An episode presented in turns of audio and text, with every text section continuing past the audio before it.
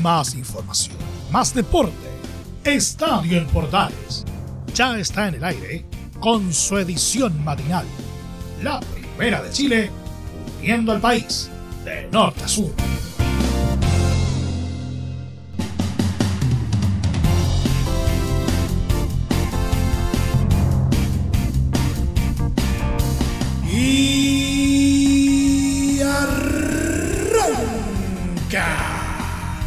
Señoras y señores, ¿cómo les va? Muy buenos días, bienvenidos una vez más, bienvenidos al show, día miércoles, mitad de semana, y estamos llenos de fútbol. Ya les voy a decir por qué, porque entre el torneo nacional de primera división, partidos pendientes en los que corresponde disputarse esta semana tras el receso del plebiscito del fin de semana, hay mucho fútbol por delante. Y ya les vamos a contar cómo se viene la agenda. Los hechos que han marcado las últimas horas, por ahí algunas cositas en el ámbito internacional también. Vamos a tener un gran programa en los próximos 30 minutos. Bienvenidos a una nueva entrega, como siempre les digo, en colores y en HD. Esto que hemos llamado, como es habitual, Estadio en Portales AM.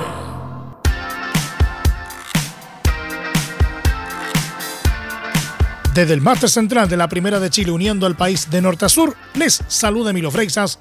Como siempre, un placer acompañarles en este horario. Colo Colo se juega la vida este miércoles en el Campeonato Nacional cuando visite a Everton en Viña del Mar. A partir de las 16 horas, en duelo pendiente de la fecha 16. Los albos, que debían este partido por su calendario en la Copa Libertadores, necesitan con urgencia los 3 puntos para abandonar el penúltimo lugar y tomar confianza en este proceso que dirige Gustavo Quinteros, quien aún no sabe de victorias. Para el compromiso, las aguas en la tienda alba llegan agitadas debido a un nuevo conflicto en el plano extradeportivo. Blanco y Negro decidió que Matías Saldivia, uno de los referentes, debe tramitar su licencia para que la ISAPRE se haga cargo de su sueldo, algo que generó molestia internamente en el plantel. Dentro de lo deportivo, el cacique llega con otra baja, la de Nicolás Blandi. El argentino, cuestionado por su falta de gol, se desgarró este martes y quedó descartado para la visita a Sausalito. Para el choque, Quinteros repetirá la fórmula que utilizó en la Copa Libertadores y también en el torneo local, con la dupla Campos-Insaurralde en defensa y con un tridente ofensivo liderado por el capitán Esteban Varedes. Los elegidos son Brian Cortés, Oscar Opaso, Felipe Campos, Juan Manuel Insaurralde, Brian Bejar, Gabriel Suazo, César Fuentes, Leonardo Valencia, Gabriel Costa, Marco Volados y Paredes. Los roleteros, por su parte, quieren volver al triunfo tras el empate con Santiago Wanderers y la derrota con Huachipato. Everton tiene 19 puntos en el 11º lugar y con la victoria se metería entre los 7 primeros puestos. La formación viñamarina será con Johnny Herrera, Bastián San Juan, Cristian Suárez, Sebastián Pereira, Dylan Zúñiga, Rodrigo Echeverría, Benjamín Rivera, Álvaro Madrid, Fernando Saavedra, Walter González y Juan Cuevas. El compromiso será dirigido por el árbitro Cristian Garay. Y por supuesto será transmisión de Estadio en Portales a contar de las 15:30 horas con relatos de Cristian Frey. Y ya que estamos hablando de la previa del partido entre roleteros y albos, pasemos las declaraciones entregadas por Brian Bejar, que entre otras cosas manifestó y reconoció lo complicado que es la situación interna del cuadro popular, pero que ante el Ever Forever deben despegar de una vez por todas. Brian Bejar en Estadio en Portales AM. Y bueno, es complicado, pero están las ganas, está la actitud esa de venir a entrenar, de de hacer lo mejor posible cada partido, y yo siento que el partido este del miércoles ya para poder despegar y empezar a sumar, ganar y salir de abajo, que a nadie le gusta estar ahí, o sea, es incómodo, o sea, tiene que ser el primer pasito ya para despegar de una vez por todas. En línea con lo anterior, el jugador Albo reconoció lo peligroso que es el conjunto Oro y Cielo, pero no ocultó su deseo de ganar en Viña del Mar. Lo veníamos viendo hace dos partidos.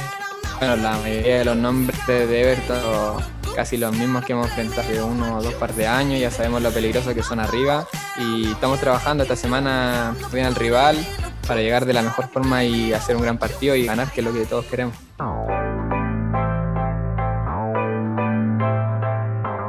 Universidad de Chile incorporará al joven futbolista uruguayo de 20 años Cristian Barros, el cual pertenece a Defensor Sporting de su país y llegará a préstamo hasta finales del próximo año 2021. Barros, quien se desempeña como mediocampista y extremo por la derecha, llegará a ser parte del equipo formativo de los azules, por lo que no ocupará cupo de extranjero en el plantel de Hernán Caputo.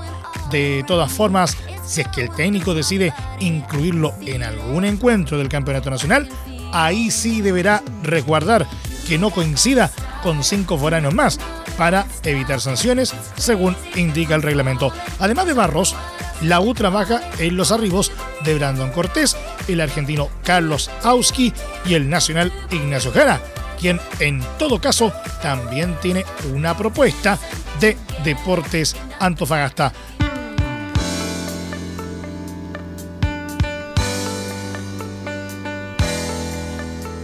Siguiendo en el conjunto laico, el jugador de Universidad de Chile, Matías Rodríguez, reconoció que en el equipo están conscientes que el plantel es corto y que con las bajas se hace más complejo el panorama de cara al tramo final de la primera rueda del Campeonato Nacional. Fue un mes complejo, no conseguimos los puntos que queríamos y en el juego tampoco anduvimos bien. No estuvimos finos, se empieza a decir que podrían venir refuerzos y somos conscientes que tenemos un plantel corto con muchas bajas, algunas importantes como Pablo Aránguiz y Franco Lobos, que son para tiempos largos, indicó el futbolista. Sabemos que hay que hablar menos y hacer más, por eso he optado de no tanto hablar, explicó sobre su ausencia de cara a los medios y agregó que en la U queremos más. Preparamos el próximo partido ante Universidad de Concepción con mucho entusiasmo y ganas. Ahora tenemos la baja de Walter Montillo, pero confiamos en que podemos hacer un buen partido y quedarnos con los 3 puntos. Sobre la pérdida de la capitanía, Rodríguez reveló que al principio fue raro, pero el que me conoce y que está conmigo en el día a día saben cómo lo tomé. Al principio cuesta aceptarlo, pero si el técnico lo decidió, hay que afrontarlo. No hay mucho que hacer. Yo estaba con ilusiones de jugar y estaba más preocupado en hacer las cosas bien que en ver si era o no capitán. Igualmente, el argentino señaló que es normal que se hable sobre posibles llegadas de técnicos en medio del incierto presente azul, pero tenemos que hacer autocrítica. Sabemos que estamos al debe y tenemos que mejorar mucho, que era en gran parte culpa nuestra, pero confiamos en Hernán Caputo y lo único que queremos es el bienestar para el club, que nos vaya bien, pelear por el torneo y entrar en una Copa Internacional en última instancia. Y luego de señalar que evaluará si realmente sigue la U, dijo que si llegan refuerzos, lo más importante es hacerlo sentir cómodo, rápido, para que se pongan bien, entren en confianza y hagan lo que vienen a hacer, aportar y sumar su granito de arena para que levantemos aún más y lleguemos a final de temporada clasificando a copas y ojalá estar peleando por salir campeones.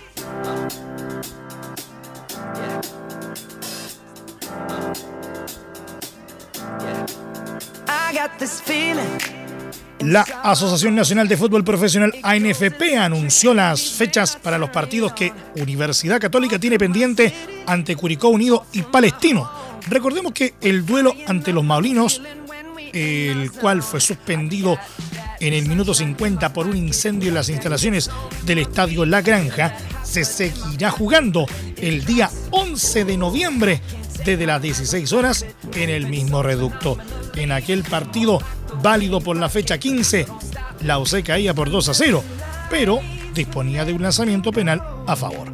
En tanto, el partido ante el cuadro de Colonia, válido por la fecha 16, se jugará el domingo 8 de noviembre a las 16 horas en el Estadio Municipal de La Cisterna.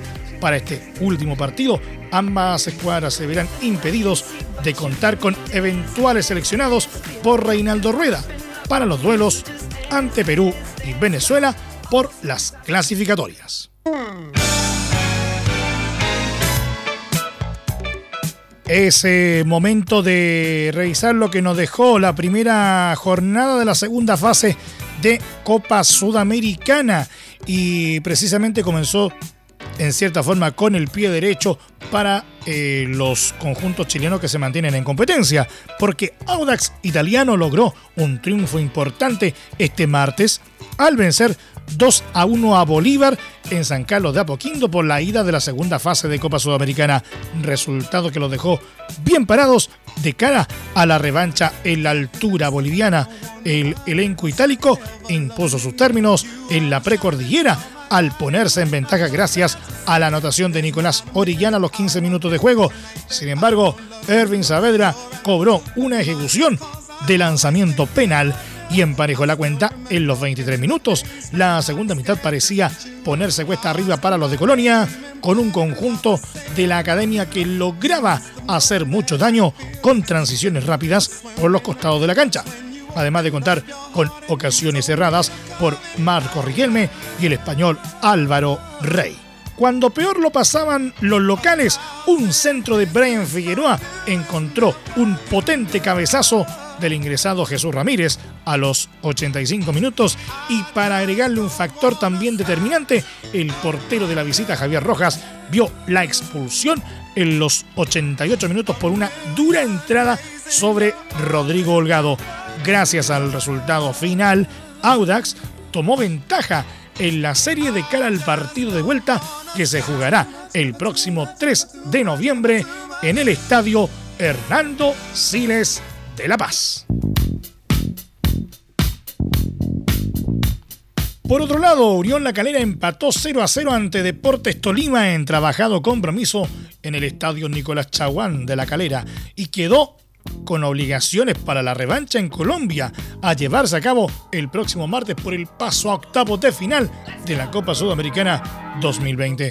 Los visitantes comenzaron con todo en el primer tiempo y con dos llegadas muy claras de Omar Albornoz, quien provocó importantes atajadas del portero Alexis Martín Arias para salvar a los cementeros.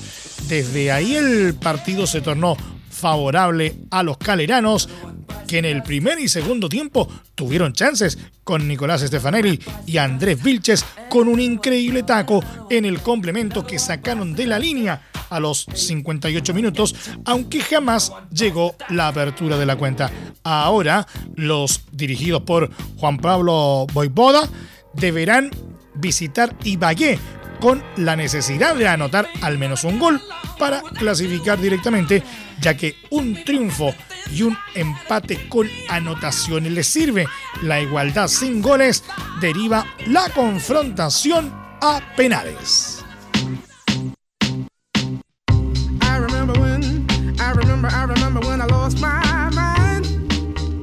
Y mientras tanto, Huachipato quiere dar el primer golpe en su difícil visita a Fénix en el Estadio Parque Vieira de Montevideo, Uruguay, en el duelo de ida por la segunda fase de la Copa Sudamericana.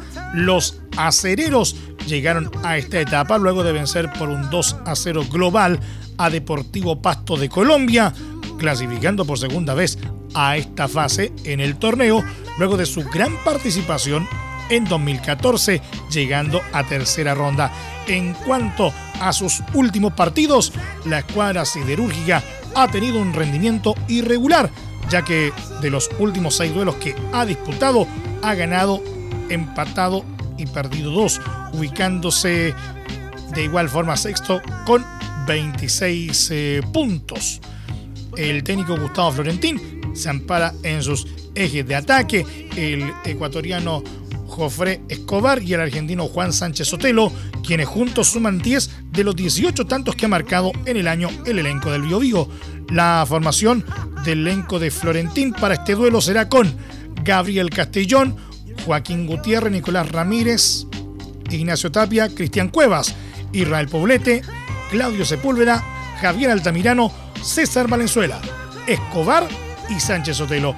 El conjunto charrúa, por su parte, llegó a esta instancia tras imponerse por 3-2 en el resultado global a el Nacional de Ecuador, tras vencer 1-0 como local y empatar como visitante por 2-2. En el torneo local, el equipo de Montevideo acumula un triunfo y una derrota, aunque su éxito fue el pasado fin de semana contra Boston River, por lo que llegan con la moral en alto a este compromiso.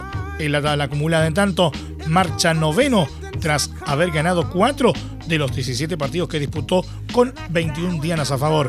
La oncena de los locales para este compromiso será con Guillermo de Amores, Fernando Sousa, Leo Coelho, Ángel Rodríguez, Roberto Fernández, Manuel Ugarte, Adrián Argacha y Kevin Alanis, Morín Franco, Ignacio Pereira y Carlos Fernández.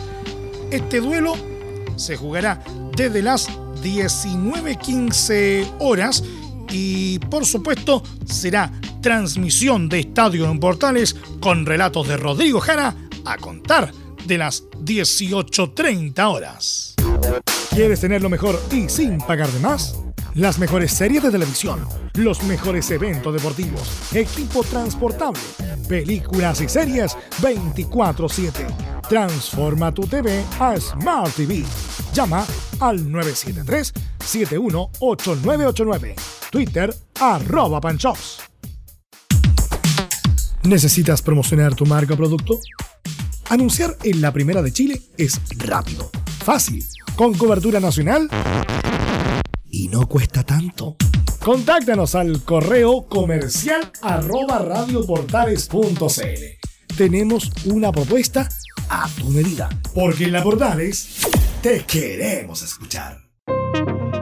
Es muy importante, es urgente, es vital que entre todos detengamos el coronavirus. Y todos podemos ayudar a través de una sencilla acción.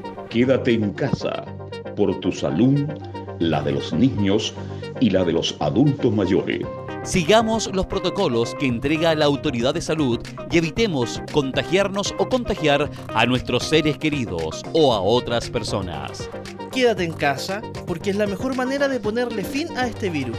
Nosotros te seguiremos informando y acompañando, pero te invitamos de todo corazón que por favor lo hagas. Es muy fácil. Quédate en casa. Quédate en casa. Quédate en casa. Quédate en casa. Quédate en casa. Quédate en casa. Recuerda, al coronavirus lo derrotamos entre todos. Seamos responsables. Es un mensaje de Radio Portales, la Primera de Chile. Porque lo bueno puede ser aún mejor. Prepárate a conocer la evolución de la Primera de Chile. Bienvenido a Portales Digital. Ingresa ya a www.radioportales.cl y descubre nuestra señal en vivo en audio y video, además del tradicional 1180M. Mantente al día con las últimas informaciones de Chile y el mundo e interactúa con nosotros a través de nuestras redes sociales en Facebook, Twitter e Instagram. Recuerda www.radioportales.cl. La nueva multiplataforma de la Primera de Chile ahora es aún mejor. Entre Marco Grande y Marco Chico, media vuelta y vuelta completa. Escuchas Estadio en Portales en la Primera de Chile, uniendo al país de norte a sur.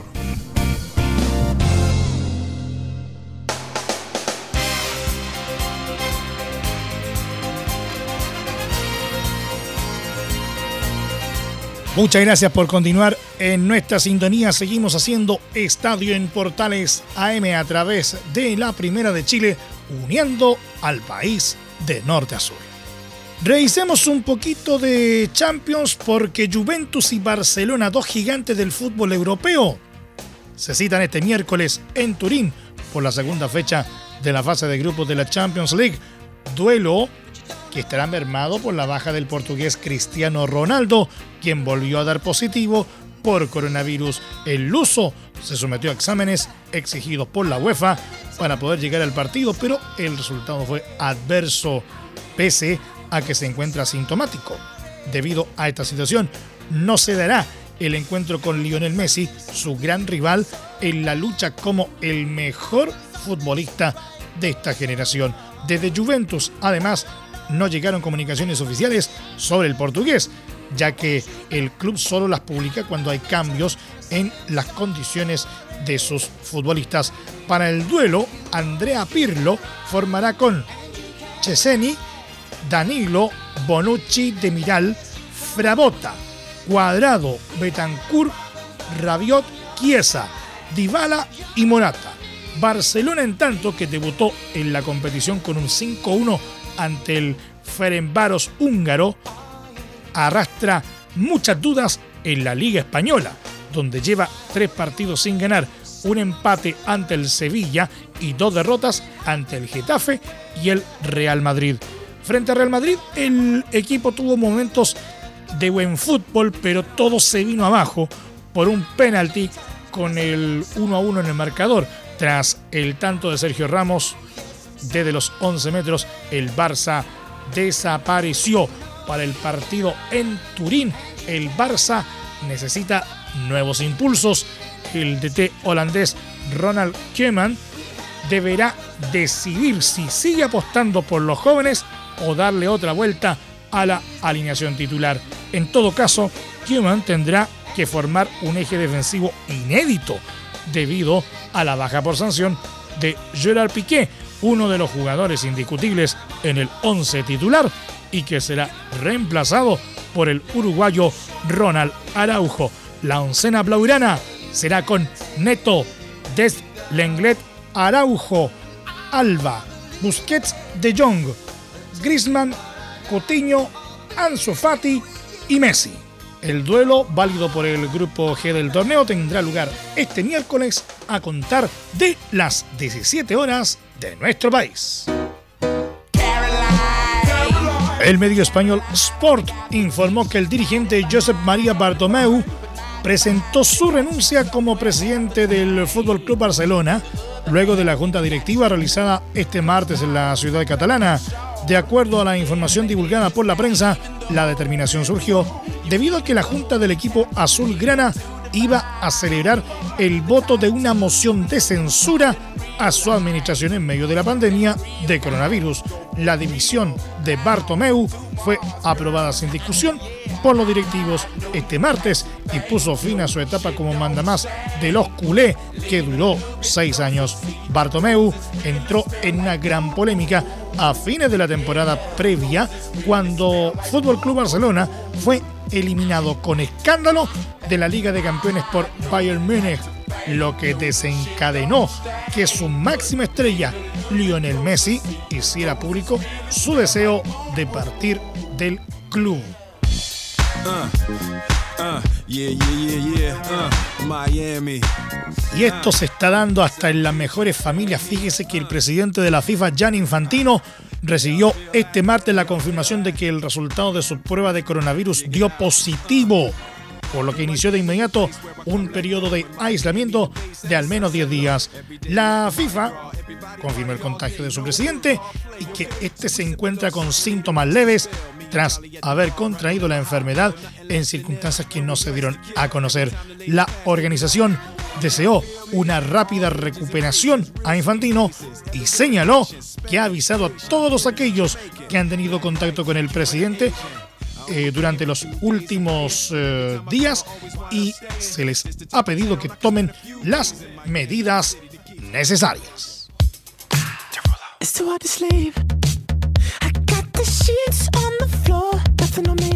Y para terminar, como es habitual, nos vamos a nuestro querido polideportivo con buenas noticias en el tenis. El tenista chileno Cristian Garay, número 22 en el escalafón internacional, logró un meritorio triunfo sobre el ex 3 del mundo Stan Wawrinka, número 19, por 6-4, 6-7 y 6-3 y se instaló en la segunda ronda del ATP 500 de Viena, en la que enfrentará al pupilo de Nicolás Massú, Dominic Thiem, actual tercero en el orbe.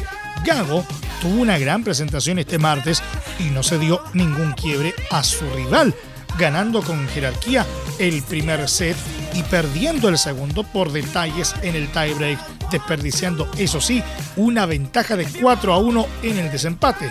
En la tercera manga, la primera raqueta nacional recuperó la contundencia y con rendimiento rápido y un solvente nivel en todos sus games de servicio, inclinó la historia a su favor en 2 horas y 13 minutos. Es la primera vez que el tanque le gana a Wawrinka en el circuito, ya que en el único enfrentamiento que registraban, el europeo se había impuesto en la segunda fase de Roland Garros 2019. Contra Thiem, el chileno no tiene enfrentamientos previos, aunque será la segunda vez que se mida a un actual 3 del mundo, ya que lo hizo con victoria ante Alexander Zverev cuando se ubicaba en ese lugar en Múnich 2019, torneo que a la postre terminó ganando. El duelo entre Garín y Thiem se llevará a cabo este jueves en horario por confirmar.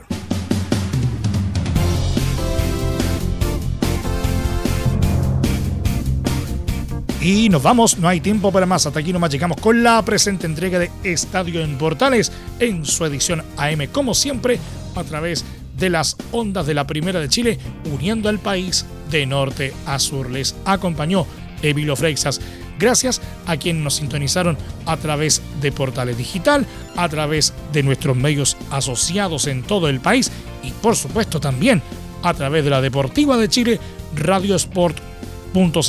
Continúen en sintonía de Portales Digital, porque ya está aquí Leo Mora y la mañana al estilo de un clásico, portaleando la mañana a continuación. Les recuerdo que a partir de este momento este programa se encuentra disponible en nuestra plataforma de podcast en Spotify, en los mejores proveedores de podcasting y también a través de nuestro sitio web www.radioportales.cl.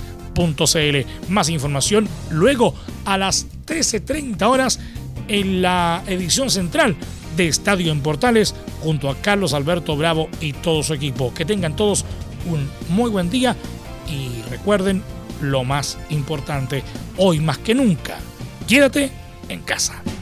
Más información, más deporte.